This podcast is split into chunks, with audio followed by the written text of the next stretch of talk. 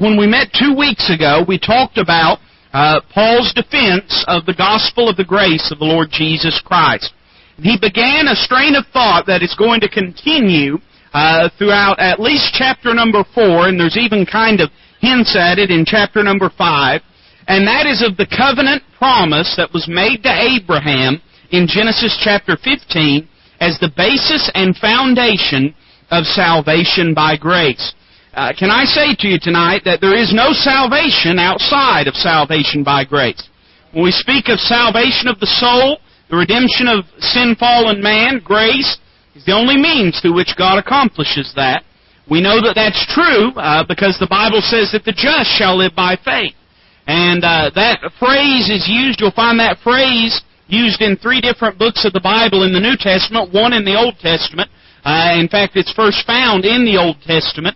Uh, the, and I believe the, the book of Malachi. I may be wrong about that, but that's what I'm wanting to say off the top of my head.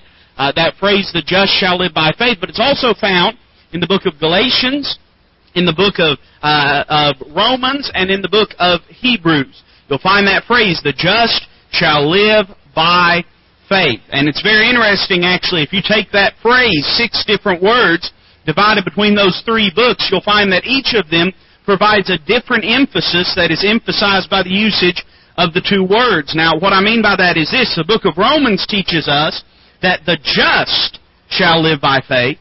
The book of Galatians teaches us that the just shall live by faith. And the book of Hebrews teaches us that the just shall live by faith. Uh, they each provide a separate emphasis. But as Paul is writing this, I think it's important for us to notice that he points back to Abraham as the character and basis and foundation through which God first made this promise. Now, why is this significant? It's significant because you must remember that these Galatians were being persecuted by Judaizers, uh, adherents to the Old Testament law and uh, the Judaic principles that is found uh, in uh, the Pentateuch. And so, why is this significant? Because they were no doubt touting to these uh, Gentile believers that they were the children of Abraham. And Paul draws that focus back on Abraham and says, okay, they say they are the children of Abraham, but just as the book of Romans says that not all who are uh, children of Abraham by the flesh are necessarily children of Abraham, he shows us that it was actually in Abraham's life that God made this promise of and by and about and for grace. So that's very significant in this argument. Now, how does that apply to me and you today? Well, let me give you a basic, simple principle of how this applies to us. There's many out there today that profess a work salvation in Jesus Christ. You know that's true, don't you? I was just reading, uh, in fact, last night I was reading about a fellow, and if you don't know who he is, God bless you, you don't need to know. But if you do know the name T.D. Jakes, I was reading some things about uh, some things that that fellow believes, and he's a big name, you know, TV preacher, and uh, what have you. He comes from a oneness Pentecostal background. And uh, oneness Pentecostals believe in a heresy concerning the Trinity called modalism. Now, this isn't our lesson tonight, but it'll help you to know it. You say, what is modalism, preacher? Modalism is the belief that God is one God, and that the Trinity is that He has manifested Himself in three different ways, or could we use the word modes? Now, you say, preacher, do you believe that? Not if I'm going to believe the Bible, I don't. You see, the Word of God teaches not that we have one God that manifests Himself in three different modes, but rather that we have one God who is three distinct persons. Each one of them holy God in and of themselves, and all three of them being the Godhead. Uh, now, I believe that, and the reason I bring that up is because oneness Pentecostalism uh, and this heresy of modalism, they believe in a work salvation. They believe in salvation through water baptism uh, and through their own good works. Now, uh, how does what Paul wrote about Abraham apply to us today? These Judaizers were saying, hey, we're the children of Abraham, you know, and so we have to do it like Abraham did by works. And there will be some today that will say, hey, we're followers of Jesus Christ. You have to be baptized to be saved, just like Jesus was baptized, just like everybody was baptized. But can I propose to you that just as they pointed to Abraham as being the symbol of salvation by works, and yet Paul shows that if anything, Abraham is a representative of salvation by grace. Could I say to you today that they may profess salvation through good works in Jesus Christ, but if we could do it by good works, there would have been no reason for Jesus Christ to come and die for us. So the very person that uh, many religions are claiming to be earning their way to heaven through, uh, it's a self-defeating principle because he need not come if we could get to heaven on our own and through our own good works. Uh, so I want us to read the. We'll, we'll begin at verse number one, although we're really going to pick up our lesson tonight, beginning at verse number ten. But to give us some context, the Bible says, "O foolish Galatians, who hath bewitched you that ye should not obey the truth, before whose eyes Jesus Christ hath been evidently set forth, crucified among you? This only would I learn of you: Received ye the Spirit by the works of the law, or by the hearing of faith?" Are ye so foolish, having begun in the Spirit, are ye now made perfect by the flesh? Have ye suffered so many things in vain, if it be yet in vain? He therefore that ministereth to you the Spirit, and worketh miracles among you, doeth he it by the works of the law, or by the hearing of faith? Even as Abraham believed God, and it was accounted to him for righteousness. Now that's referencing what God says in Genesis chapter 15. Know ye therefore that they which are of faith, the same are the children of Abraham. So we're dealing with some very dynamic thoughts here. You understand that in the Jews' mind, those that were of the ethnic lineage of Abraham, they were the children of Abraham. But Paul's saying, no, that's not what distinguishes the children of Abraham. Let me make a dispensational comment here that is important for us to understand. Throughout God's dealings with the Jewish people, there were two sets of promises or two categories of promises that God made to Abraham and to Abraham's lineage. There were times when he would look at Abraham and he would say, Abraham, I want you to count the sands of the sea. I want you to count the grains of sand and number them if you can. And of course, Abraham would always say, No, Lord, I can't. This is one category. You see, this is an earthly promise that God's making. But then there's a second uh, category of promises. There were times when God would look at Abraham and say, Abraham, I want you to look up into the heavens, and I want you to count the stars and tell me the number of them. And of course, Abraham would say, Lord, I cannot. Let me say that God has made earthly promises to an earthly people that we know as the Jews, the children of Israel.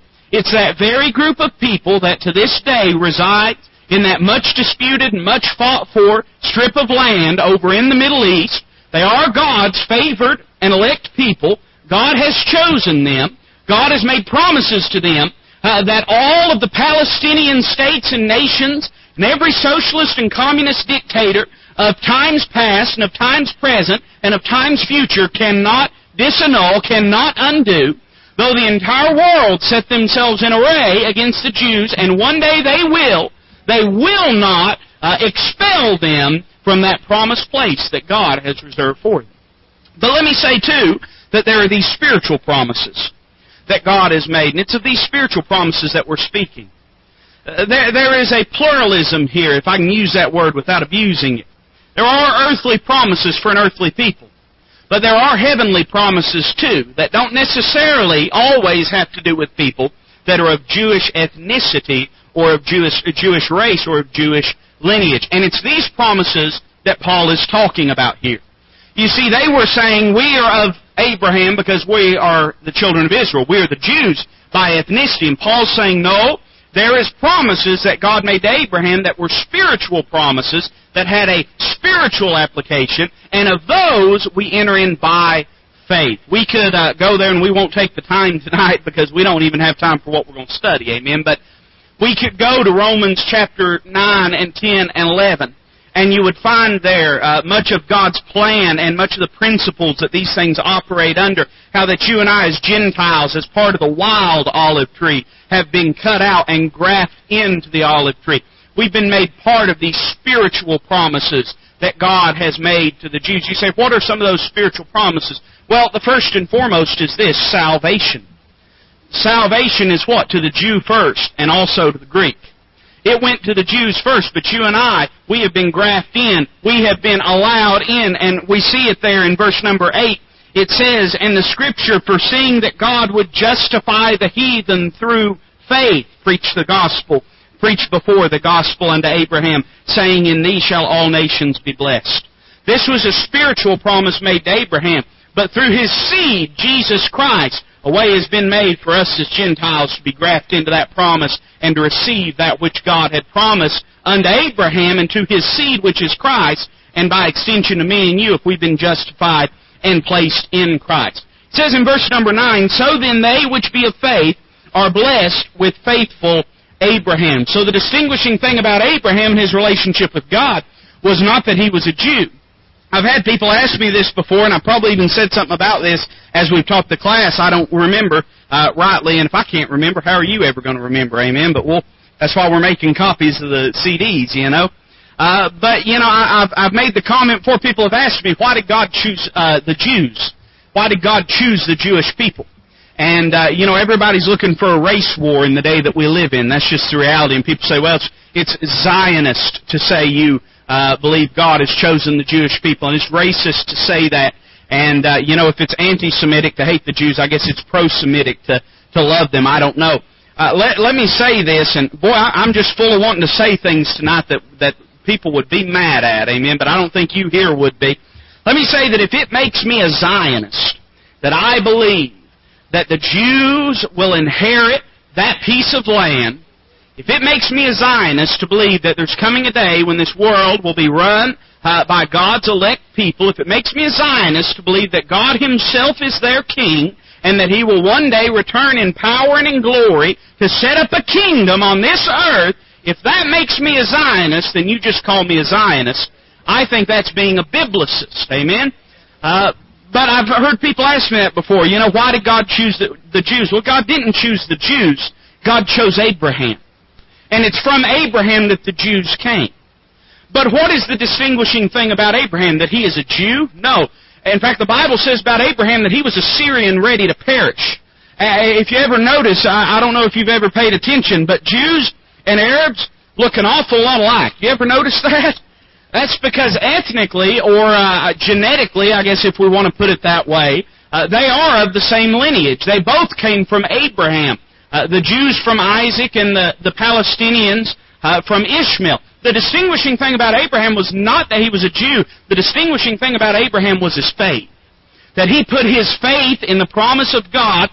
That's what changed his life. And so Paul is saying in verse number 9, So then they which be of faith, those that approach God in the same way Abraham did, are blessed with faithful Abraham. Look at verse number 10. We'll begin our lesson here. For as many as are of the works of the law are under the curse. For it is written, Cursed is every one that continueth not in all things which are written in the book of the law to do them. But that no man is justified by the law in the sight of God, it is evident. For the just shall live by faith, and the law is not of faith, but the man that doeth them shall live in them. Paul is beginning to lay before us the chief problem with the notions and ideals of salvation by works. Can I say to you that there are a lot of questions uh, that people that believe in a work salvation are going to have to answer for one day. There's a lot of things concerning reason and logic and plain scriptural common sense uh, that do not gee and haw with the truths or the ideals or the heresies, however you want to call it, of salvation by works. Paul begins to lay these out before us. Notice the first phrase, for as many as are of the works of the law. Now, who is that? That's those, and he's going to go on here in a little while uh, to say to us, uh, let's see, let's look down here and let's find where he says this. Uh, in verse number 12, the law is not of faith, but the man that doeth them uh, shall live in them. He says in this very same verse, Cursed is everyone that continueth not in the works of the law. What are the works of the law? Or what are those that are of the works of the law? Those that are claiming for their spiritual standing to be vested or founded in good works. You see, at this time we're speaking of Old Testament law. But there is a transfer of principle here that's important for us all to understand. And that is this, that the Old Testament law was simply representative. And I'm not saying it wasn't a real literal law, and I'm not saying that God didn't literally give it. He did. But for our day that we live in, I don't know very many people, apart from Orthodox Jews uh, and even a lot of Muslims who try to adhere to their own, uh, you know, poor man's uh, Old Testament law that they have in the Koran. Uh, many of the same dietary laws and things like that that they try to adhere to. Uh, I don't know very many people trying to adhere to those Old Testament laws. Uh, the Seventh Day Adventists try in, in, in kind of an empty, you know, haphazard way to do it, uh, but very few people are trying to keep the Old Testament law. But here's what they're trying to do. Here's the thing that the law was given to teach us we can't do. They're trying to please God through their own good works. They're trying to approach unto God and say, Lord, I'm good enough because of what I have done. Let me tell you right now, the law was not given so that you could stand justified before God. The law was given that the whole world may become guilty before God, that every mouth may be stopped, the book of Romans says. That's why the law was given. So anybody that's trying to depend on their own works are trying, in a sense, to depend on the Old Testament law. It's very similar. It's the same ideal and principle. And it says this, as many as are of the works of the law are under the curse. Did you know there's a curse given to the Old Testament law? You won't hear this preached in any of the venues that promote work salvation. But anywhere where you're going to talk about wor- uh, working or earning your way to heaven, there's a curse that must go along with it. Look what it says. For it is written, Cursed is everyone that continueth not in all things which are written in the book of the law to do them. Did not James teach us this very principle when he said, If a man shall offend in one point of the law, he's guilty of all? The same God, listen to me, the same God that said, Thou shalt not murder, is the very same God that gave the dietary laws. The same God that said, Thou shalt not, uh, you know, make unto thee any graven image, that's the same God that pronounced a death penalty on a man in the book of Numbers for gathering sticks on the Sabbath day. That's the same God, you understand. And the same law, I mean, we picked out our ten, and I understand that those ten are very special. I understand that they represent some foundational uh, societal principles that we all adhere to and observe. Uh, I'm aware of that, but do you understand uh, that the other 600 odd laws are just as important as the ten that you'll find on some courthouse lawns? The same God gave all of them. And there'll be plenty that'll say, like that rich young ruler, uh, all these have I kept from my youth up. But you know, the Lord knew he was lying. Amen? Because uh, we've not kept all these. Uh, we've all broken the law of God. Not only through sins of commission, but sins of omission. Well, we don't like to talk about those sins of omission. Oh, oh, and most of us will say, well, I never murdered anybody. Of course, I don't know that this rough of a crowd. I'm not going to put you on the spot make you raise your hand. But you know, I, I mean, we might be able to say, well, I've never committed adultery, or I, you know, I've never made a graven image, or I've never uh, murdered. Let me ask you: the Bible says, uh, "Whatsoever is of faith, uh, or whatsoever," uh, uh, let me say this right: "Whatsoever is not of faith is sin." Whosoever therefore knows to do good and doeth it not, to him it is sin. I, I wouldn't believe that anybody in this room is completely guiltless of doing things wrong, but I would guarantee, too, that everybody in this room is guilty of not doing things that are right. You see, we're all guilty. And the Old Testament law was given as a standard. Man looked at God and said, God, what do you expect? And God said, this is what I require. The Bible says all have sinned and come short of the glory of God. I think we're probably taught even as children in children's ministries and in Sunday school uh, that when it speaks of uh, coming short of the glory of God, the idea behind that is missing the mark. You can throw a dart at a bullseye. You may miss it by an inch. You may miss it by three miles. But if you've not hit the bullseye, you've not hit the bullseye. Uh, it doesn't matter whether you may be a highly moral person or whether uh, you are one of the worst people that this world could ever produce. If you're not perfect, then you've not measured up to the glory of God. Now, I, I said this, I think, last night or the day before. I, I've said it at some point. What is the glory of God? The Bible says of Jesus Christ that He is the express image of His glory. Jesus Christ is the example of the law living to, live to perfection, incarnate before this world. You know, the Bible says that He fulfilled every bit of the law uh, the Bible says, and we actually see it in, uh, you know, verse number four, chapter number four.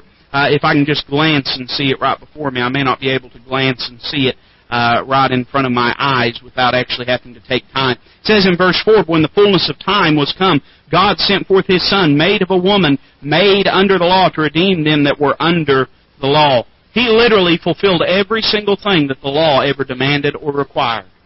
We think of uh, Jesus and we think of the Western Jesus. I don't mean the cowboy Jesus, but I mean the you know the Western ideal of Jesus. And he's white, and he's long haired, and he's blue eyed, uh, and he's always made out of velvet. You ever notice that? And uh, he's got them eyes that watch you all over the, the building. And that's who we think of when we think of Jesus. But actually, uh, Jesus was a Jew. He would have looked like a Jew. Not only would he have looked like a Jew, he would have done the things that Jews do. Because he absolutely, in every way, lived a perfect, sinless life. He fulfilled every bit of the Old Testament law. You and I cannot do that. And the law was not given uh, to show us uh, how we uh, please God through our good works, but rather to show us that we cannot please God uh, through our good works. The Bible says, "The soul that sinneth, it shall die." Well, what's sin? The book of First John and chapter number four says that sin is the transgression of the law. Or chapter number three, excuse me, says sin is the transgression of the law. If we have messed up, if we have disobeyed the law of God in any way, we are sinners. And we have a death sentence written over us. We deserve to die for our iniquity, for our unrighteousness. So the problem with work salvation is this. Nobody's perfect. It's that simple. Then that proposes this question. How much good works is enough good works? How many times and in what way do you have to be baptized if salvation's by baptism? Which churches, how many of them, and when do you have to join them if salvation is through church membership? How much do you have to give to charity? Uh, how, how many uh, you know meals do you have to prepare, or how many bowls of soup do you have to dip out if it's through charity and through good work and through humanitarian effort? Where is that line drawn? What is it that we must do to please God? What does the Bible say? But without faith, it is impossible to please Him. For he that cometh to God must believe that he is, and that he is the rewarder of them that diligently seek him. It says in verse number 11, But that no man is justified by the law in the sight of God, it is evident, for the just shall live by faith. The Bible speaks of uh, from faith to faith in the book of Romans when it quotes this verse. Uh, from faith to faith. You understand that it's always been by faith. It was faith for Abraham. It was faith for David. It's always been by faith. All throughout the Old Testament, uh, the law was not given to give men an object for their faith, but to show them that they had need of having faith in God, that their good works was not sufficient. I'm interested in the phrasing that's used in verse number 12, or verse number 11. But that no man is justified by the law. Now, if we just stopped there, uh, we might have some explaining to do, as Lucy would have said. Because Paul said this. Paul said, touching the righteousness which is of the law, blameless, in Philippians chapter 3. Uh, let me tell you where work salvation falls apart. If you ask a man, do you believe that you're good enough to get to heaven? And they say yes. And then you ask them this, good relative to who? Usually what men mean when they say good enough to get to heaven is they mean better than that person, not quite as good as that person. Where do we measure up? What is our standard? You see, in the eyes of men, it's easy to be justified by the law.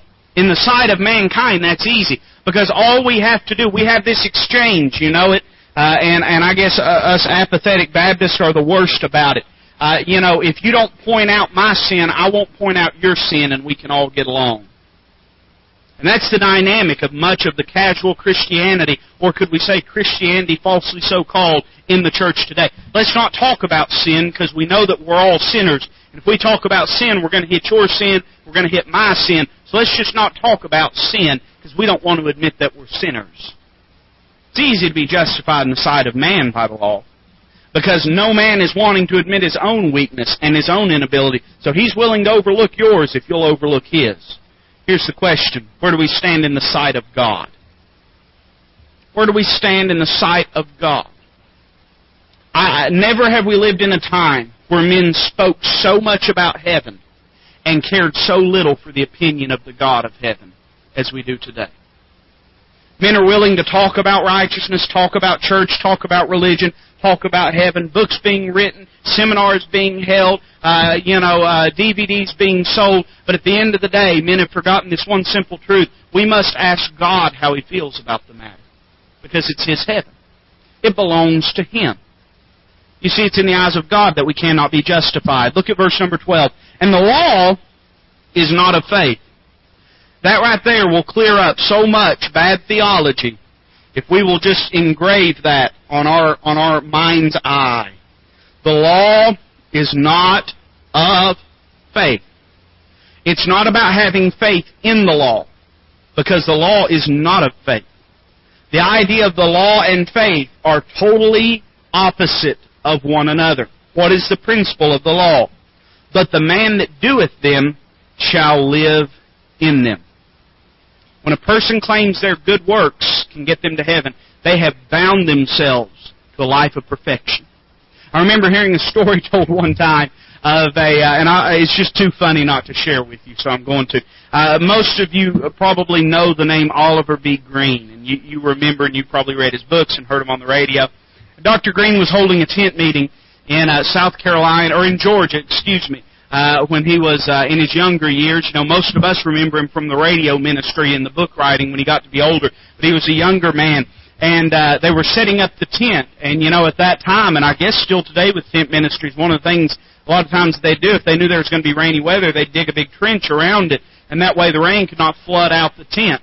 And uh, Dr. Greene was down in the midst of that pit, probably you know four foot deep in that thing, covered in in in red Georgia clay. I mean, just just head to toe.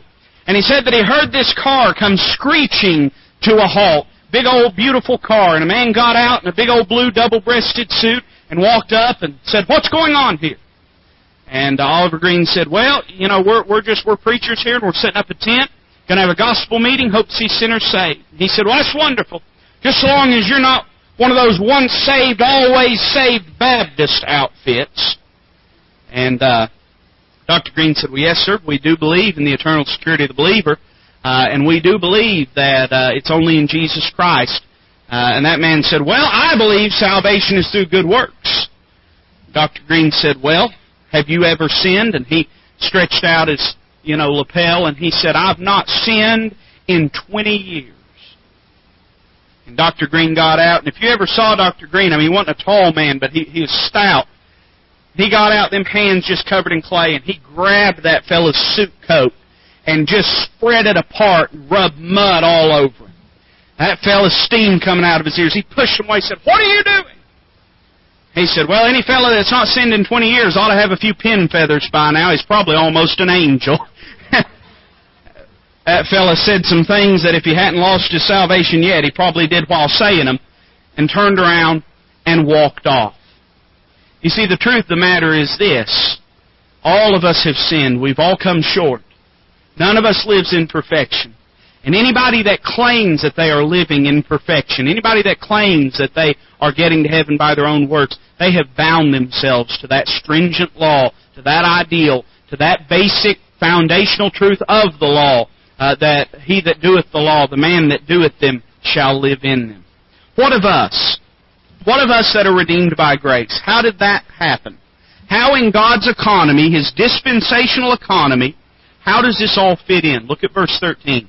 Christ hath redeemed us from the curse of the law, being made a curse for us. For it is written, Cursed is every one that hangeth on a tree. Now, some of you are probably thinking, well, what does that mean to be hung upon a tree? And uh, that's actually found in Deuteronomy 21:23. That principle is. It was not common to hang people by the neck like they do in the old spaghetti westerns. Uh, it's not speaking of hanging in that way. And though it is speaking of Christ's crucifixion, it was not typical in the Old Testament, the days of uh, Judaistic law, to crucify people. That was a Roman uh, principle. The Romans did that. It was typical if a person had broke the law uh, and they were uh, deserving of death that they be stoned to death. But they did something then that they have done for thousands of years since then, and uh, if you've ever watched any old, you know, like medieval war movies or anything like that, you may have seen this take place.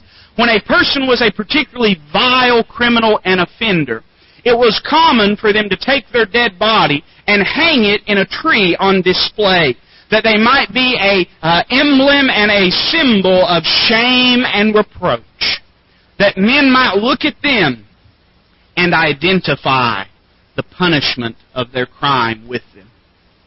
What a picture of Calvary that is. That you and I, we deserve that shame. We deserve that punishment. We deserve that death. We deserve for our wickedness, our unrighteousness to be laid open before the world and to be uh, shouted from the mountaintops that we are full of wickedness and vileness and sin. That's what we deserve. The Bible says, but Christ being made a curse for us. He bore that sin and He bore that shame. He hung upon the cross of Calvary, and now you and I, we can do like Paul spoke about in chapter number two. We can look to that cross and we can see our shame and iniquity placed upon Christ. That curse that was supposed to be on us has been borne and paid for, and we have been redeemed. That word redeemed is very interesting. It has this idea with it. The idea of buying a slave at market with the purpose of setting them free. That's what Christ did for you and I. We owed a debt to the Old Testament law. That sin debt had to be paid. The soul that sinneth, it shall die. Unless the holiness of God stand unvindicated and unjustified, and that holiness, by the way, in His nature is the very foundation of all creation. Listen to me, if God hadn't exacted justice for our sins, the entire fabric of time and existence would have unraveled. There was no way that God could not exact justice for our sin, for our iniquity. And we were a slave to the Old Testament law. The Old Testament law, like a slave owner, like a taskmaster, rode over top of us, constantly pointing us to our weakness, to our shame, to our inability, and with bent back and with furrowed brow, we drudged along, conscious of the fact that we were unworthy of God's presence.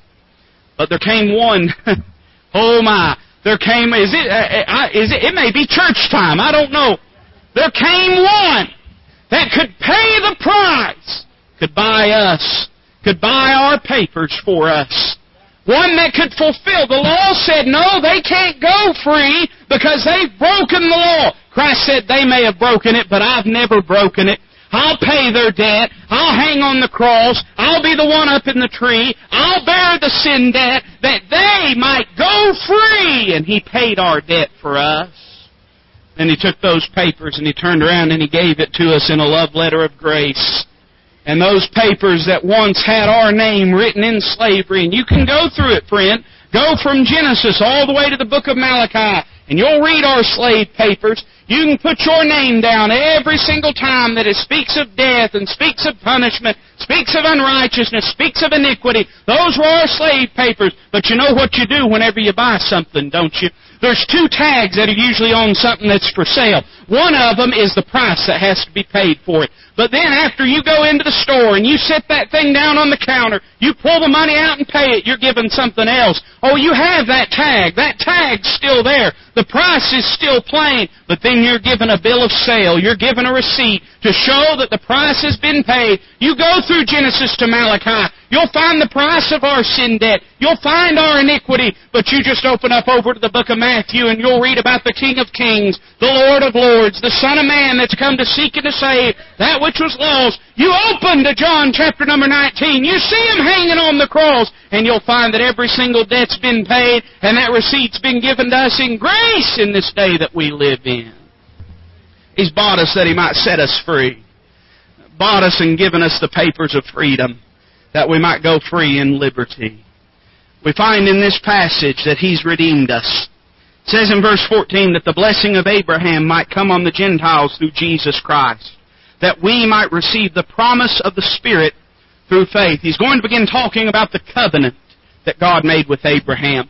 And go, I don't know if we'll use it, but find your place in Genesis chapter 15. Genesis chapter number 15, we may read about it. We read about it two or three weeks ago, but we may read about it again anyway tonight. It's just so good. He's speaking of the covenant that God made with Abraham. This is the basis of our standing in grace, this promise that God made to Abraham. That the blessing of Abraham. Now, what's this blessing? Well, the blessing is spoken of. In fact, we may just parallel and go back and forth. Look at Genesis chapter number 15, and look what the Lord says.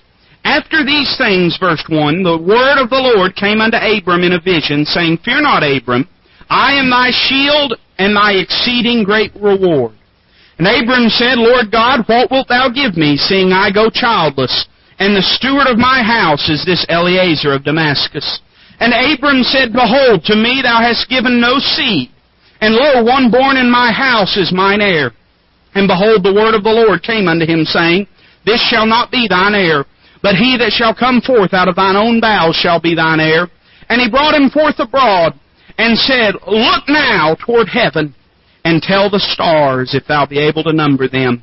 And he said unto him, So shall thy seed be. This is the blessing that God would be our uh, sword, our shield, our exceeding great reward, that we would have a relationship with God. And God Abraham that through his seed uh, many nations would turn unto him. That's the blessing that's been made. Verse 14 in Genesis or in uh, Galatians chapter 3 says, "Might come on the Gentiles through Jesus Christ." Now, who is Jesus Christ? We're going to see in verse number 6. I mean, I hope you know that, but why does Paul say it? We'll see it in verse 16. That we might receive the promise of the Spirit through faith. Verse 15 says this, Brethren, I speak after the manner of men. Why does Paul say this? Because men have a concept of a covenant. In fact, in this day that we live in, we have a concept of a covenant, but we use this terminology today, a contract. A contract is something that is brought about between typically two people, sometimes multiple parties, but typically it's me looking at you, you looking at me, and us saying we will do these things for each other based upon these conditions. That's what a contract is. And that's what an Old Testament covenant was. And Paul is saying, you understand what a contract is. You understand what a covenant is. Brethren, I speak after the manner of men. Though it be but a man's covenant, yet if it be confirmed, no man disannulleth or addeth thereto. If you spend any time, and y'all are going to think I'm carnal as an old goat, but I don't care. You spend any time watching TV in the middle of the day, you'll see all these judges on. You know, I, and I don't. It's I, I don't even really watch them much anymore. But but you know what I'm talking about? The Judge Judys and and Browns and Alexes and all these people. And uh, one of the biggest issues is always it's always two scenarios: either somebody coming there that doesn't have a contract, or somebody coming there that has no stake in the contract that was made. What Paul's saying here is this: that a covenant is between two people, and a third party cannot do anything to influence that. If they were not part of that contract, of that covenant, if they were not part of that initial transaction, they can come in and try to say all they want, but they can't affect that contract or that covenant one bit. Look at verse 16. Now to Abraham and his seed were the promises made. He saith not, and to seeds as of many, but as of one, and to thy seed, which is Christ. Why is that significant? Because the Lord's not talking about Isaac when he makes this promise. He's not talking about those which are Jews by ethnicity when he makes this promise. Look what happened back in Genesis chapter 15. One of the most beautiful passages, I believe, in your entire Bible. It says in verse number 6, And he believed God, or believed in the Lord, and he counted it to him for righteousness, speaking of Abraham. And he said unto him, I am the Lord that brought thee out of Ur of the Chaldees, to give thee this land to inherit it. And he said, Lord God, whereby shall I know that I shall inherit it? And he said unto him, Take me an heifer of three years old, and a she goat of three years old, and a ram of three years old, and a turtle dove, and a young pigeon. And he took unto him all these, and divided them in the midst and laid each piece one against another, but the birds divided he not. And when the fowls came down upon the carcasses, Abram drove them away. Now this was very typical as a means of establishing a covenant in the Old Testament. We may have spoken about this a couple weeks ago. If we did, you just enjoy it as much as you did the first time.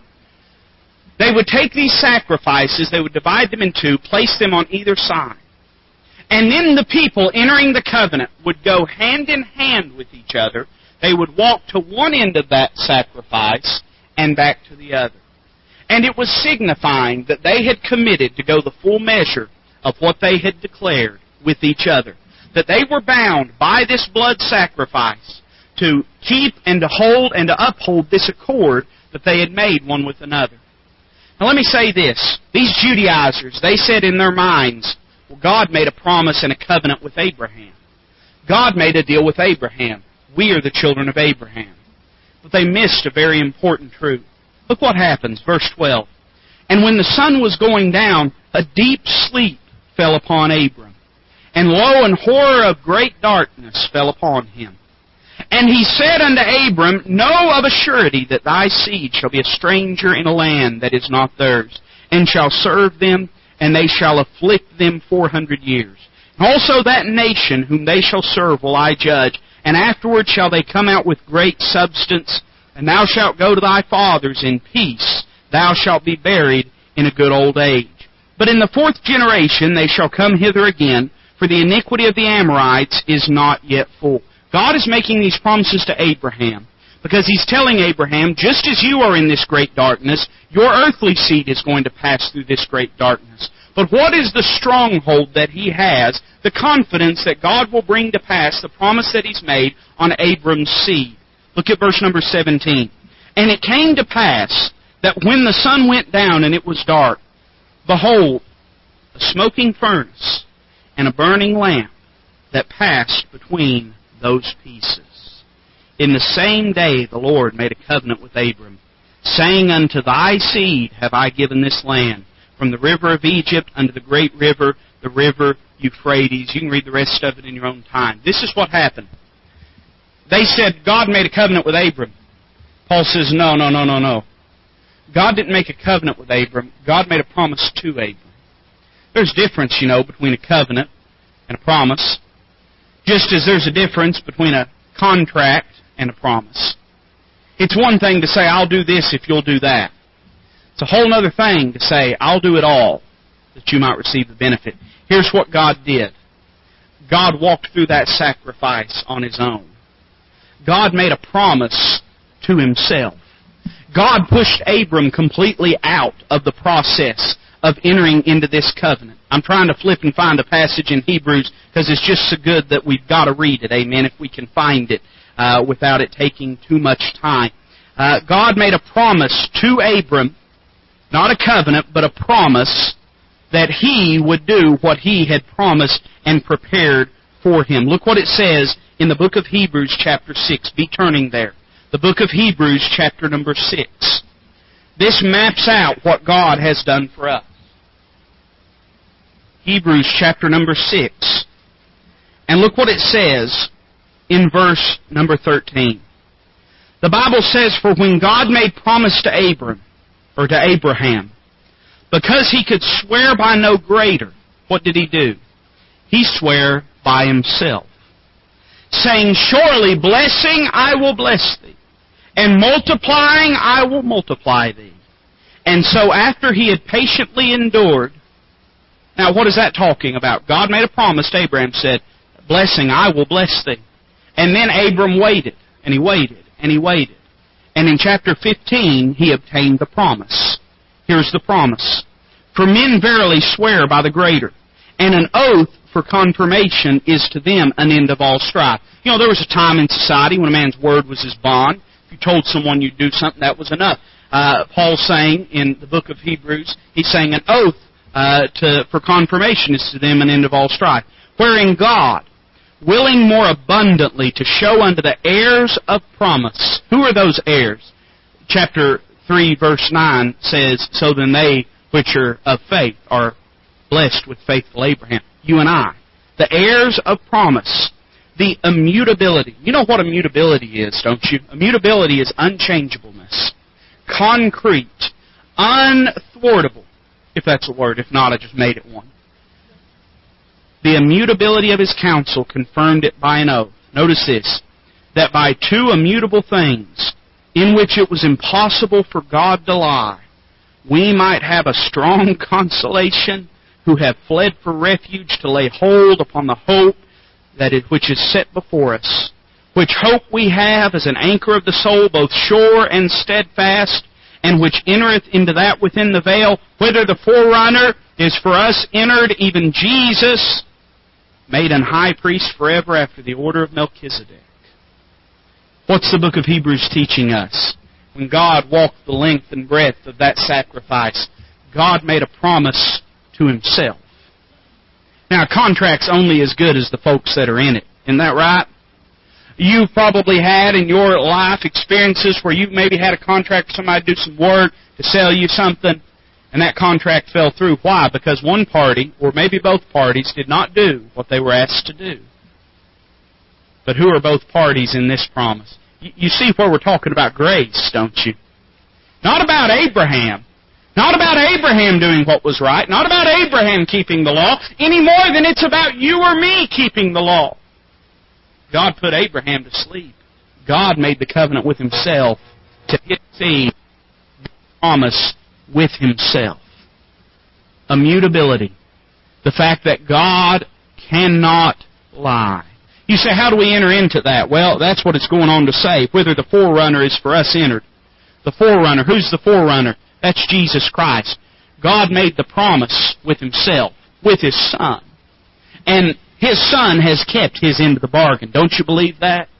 And He's enter in, entered in within that veil for us as an interceder, as both the price paid and the priest that presents it. He has entered in for you and I. So this covenant that's been made has nothing to do with works. The whole basis and foundation of salvation has nothing to do with works. God made this promise to Abraham with and to himself. Now what about the law? Well, you remember what it was that Paul said in verse number 15. Though it be but a man's covenant, yet if it be confirmed, no man disannulleth or addeth thereto. Verse 17 says, And this I say, that the covenant that was confirmed before of God in Christ, God made this promise with Himself, with His Son. This was confirmed. The law, which was 430 years after, cannot disannul that it should make the promise of none effect. What's Paul saying here? Paul's saying the law doesn't have anything to do with salvation, other than being our schoolmasters to bring us to Christ. The law has no capacity to save you. This third party, the Old Testament law, it can't come in and disannul the promise that God made to Abraham by faith. How did Abraham enter into that promise? He believed God, and it was counted to him for righteousness. He was placed within that seed, just as you and I, through justification, have been placed within that seed. And God has made a promise to us that if we place our faith in Jesus Christ, we'd be counted faithful. Oh my, how many, how many weary and turbulent souls it would soothe and give peace to if they could just wrap their mind around this, that it's not about you earning it, it's not about you living it. We ought to live by faith. We ought to do the right thing. We ought to live for God, but it's not about you living for God. It's about a promise that God made to you that if you'd put your faith in Jesus Christ, you'd be counted as part of that seed, and you'd be blessed with that seed. Look at verse 18. We've got 10 more minutes left, but I don't know if I've got any left in me. Amen. I mean, I could talk all night, but I might pass out if I try. Verse 18 says, For if the inheritance be of the law, it is no more a promise. But God gave it to Abraham by promise. Do we believe the promise of God? All of the things that God has promised, both to the earthly people of Israel and to the heavenly, those that are the children by faith, every bit of it is by promise. You show me one place. I understand there are conditional promises in the Old Testament, even in the New Testament, but you show me one place where salvation is a conditional promise based upon our good works. You give me one verse where salvation is presented as a payment plan. You give me one verse where, where salvation is presented to you and I as God does a little bit and then we do a little bit and it all washes and turns out all right. You won't find one passage that will reflect that truth. We better get in our minds that salvation can only be by grace. You say, Preacher, what does it matter? What does it matter if people believe a little differently than me? What does it matter if they believe that they're getting to heaven by their works and by Jesus Christ. Oh, it matters greatly, friend. It matters greatly because you cannot have it both ways. If you believe your good works are enough, you don't believe Jesus Christ's righteousness was enough. There is no middle ground here. I'm aware there's many that have placed their faith in Christ in simplicity that have done as these Galatians uh, did and have fallen back from grace. They've not lost your salvation because you can't lose something you don't uh, have in your hand anyway. You're kept by the power of God unto salvation. But when it speaks of falling from grace. It's not speaking of losing your salvation. That concept's nowhere found in the Word of God. But it's speaking of stepping away uh, from looking unto Jesus Christ as being your standing in the Lord and looking unto your own good works as, as bearing merit with God. I understand there's many today that have put their faith in Christ, been born again, and then have strayed from this purity of grace that Paul is teaching and preaching, just as these very Galatians had done. But understand that no one ever gets saved if they kneel down trusting in their works and anything else.